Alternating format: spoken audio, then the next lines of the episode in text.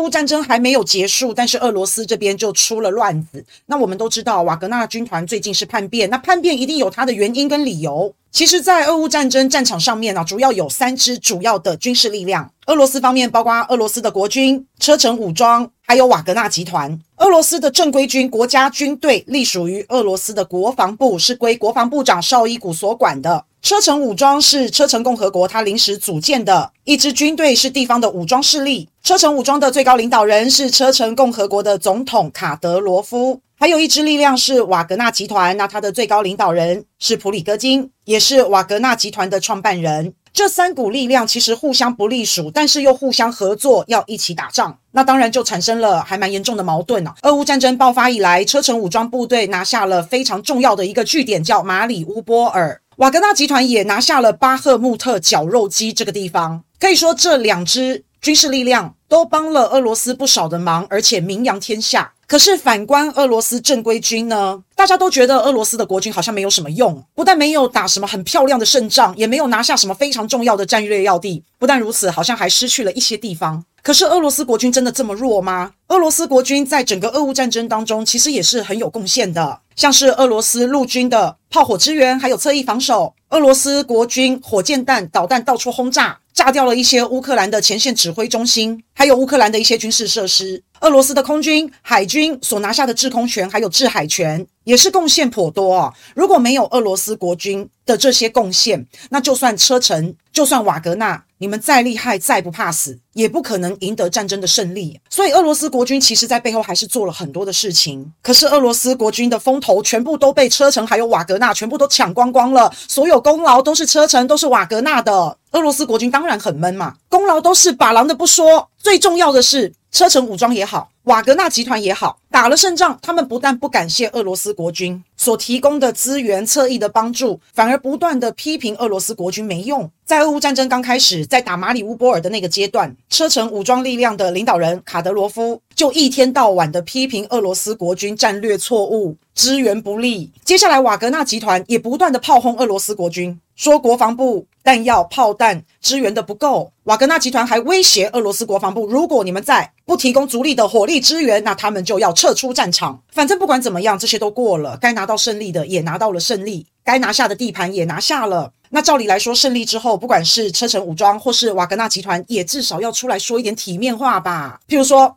他们可以讲，我们在俄罗斯国防部陆军炮火、导弹的支援之下，还有俄罗斯国防部侧翼的保护之下，最后我们终于非常艰难的获得了这场胜利。这场胜利是属于我们的，同时也是属于俄罗斯国军的，更是属于所有俄罗斯人民的。你看这样讲话是不是很会做人？俄罗斯国军听起来心里也比较舒服一点吧。就算俄罗斯的正规军他们没有得到实质上的奖励，但是听了这一席话，也觉得一切的帮忙都很值得嘛。但是车臣也好，瓦格纳也好，他们怎么做呢？他们把所有的功劳都揽在自己身上就算了，不但没有感谢俄罗斯国军，反而一直不断的一直骂。因为这一次在俄乌战争当中啊，俄罗斯并没有切断通讯系统，万一通讯系统切断，他们的敌人如果要栽赃，如果要嫁祸。就会变得死无对证，也就是因为通讯系统一直是保持畅通的关系，所以就让车臣的领导人卡德罗夫，还有瓦格纳的领导人普里戈金这两位有了表演的舞台，也给了他们表演的机会。那他们为什么一直要这样？因为他们两位也不是代表他们两个人而已，他们代表的是一个集体。他们就算不为自己出风头，他们也要为他们下面的人说话，也要考虑到下面弟兄们的利益。所以这一群弟兄们跟着他们出生入死，当然领导人就必须要把这个功劳全部揽在自己身上，全部揽在他们身上，要最大限度的放大所有自己做的事，要放大所有的功劳，这样子这些弟兄也会有一些光荣感。那最重要的是，有功劳就有利益，因为要论功行赏。举例来说，在瓦格纳拿下了巴赫穆特绞肉机这个地方之后，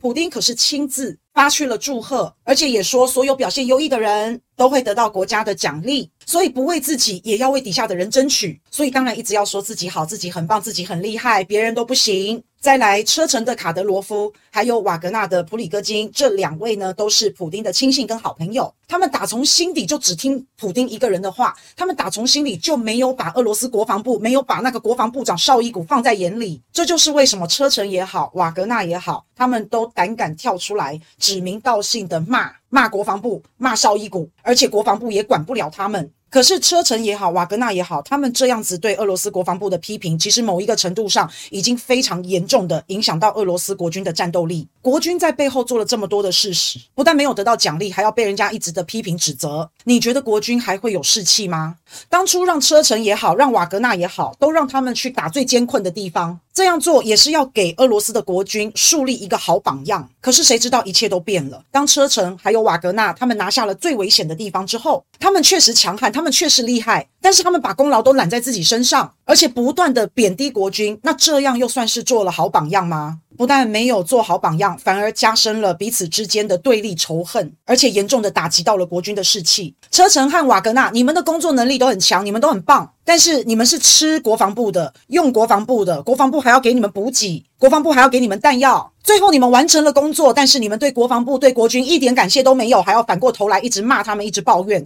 那你觉得之后国军还会想再支援你们吗？就算国防部烧一股愿意，国军弟兄也不会愿意的。那当然，俄罗斯的国防部，当然烧一股也不断的找普丁抱怨诉苦嘛。后来的状况就是，俄罗斯的国防部要求所有的志愿部队，其实就在指车臣跟瓦格纳，在七月一号以前要跟俄罗斯的国防部签合约。日后将会由俄罗斯国防部国防部长绍伊古统一领导。这个意思就是，从此以后，车臣还有瓦格纳，你们是国防部下面的，你们要受国防部长绍伊古的领导，你们是上下级的关系，不是平起平坐的喽。那车臣武装部队的领导人卡德罗夫，他的悟性比较高，他很爽快的就答应了，就签了合约了。车臣从此愿意服从俄罗斯国防部。但是瓦格纳的普里戈金就不一样喽，他不愿意，所以普里戈金有回复国防部，他说他是不会和绍伊古签合约的。普里戈金还公开的说，绍伊古根本没有办法妥善的管理军事部队。其实讲白了，俄罗斯的国防部叫车臣、叫瓦格纳来签合约，以后要归顺国防部。我觉得这件事情怎么看都是普丁下的命令。车臣也好，瓦格纳也好，他们。太过壮大，以后不好管，普丁也会害怕。那现在瓦格纳的普里戈金他拒绝归顺国防部，国防部也不会允许这种事情发生嘛。国防部肯定他也会做一些事情。后来就是我们看到的新闻，瓦格纳集团的领导人普里戈金他指控国防部发了一颗导弹炸毁了他们的营区，让瓦格纳集团损失了大概两千名的雇佣兵。然后国防部又跳出来指责普里戈金说，你说谎，你造谣，要给你定罪判刑，要把你抓起来。接着就看到瓦格纳普里戈金叛变了。普里戈金就是不想要放下手中的兵权，但是事实上，俄罗斯的高层就是要杯酒释兵权。但是普里戈金他没有本事，也不敢去反抗普丁，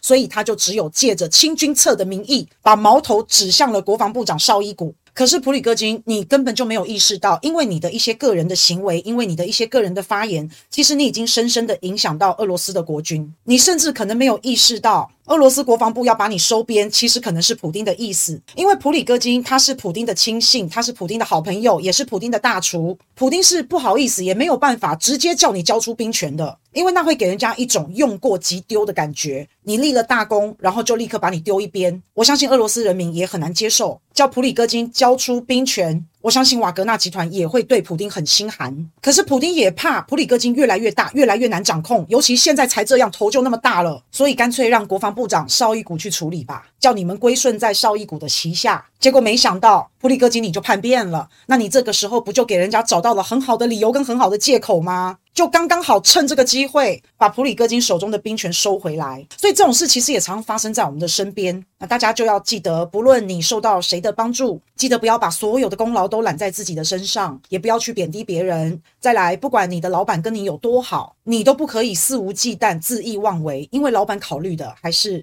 整体的一个利益。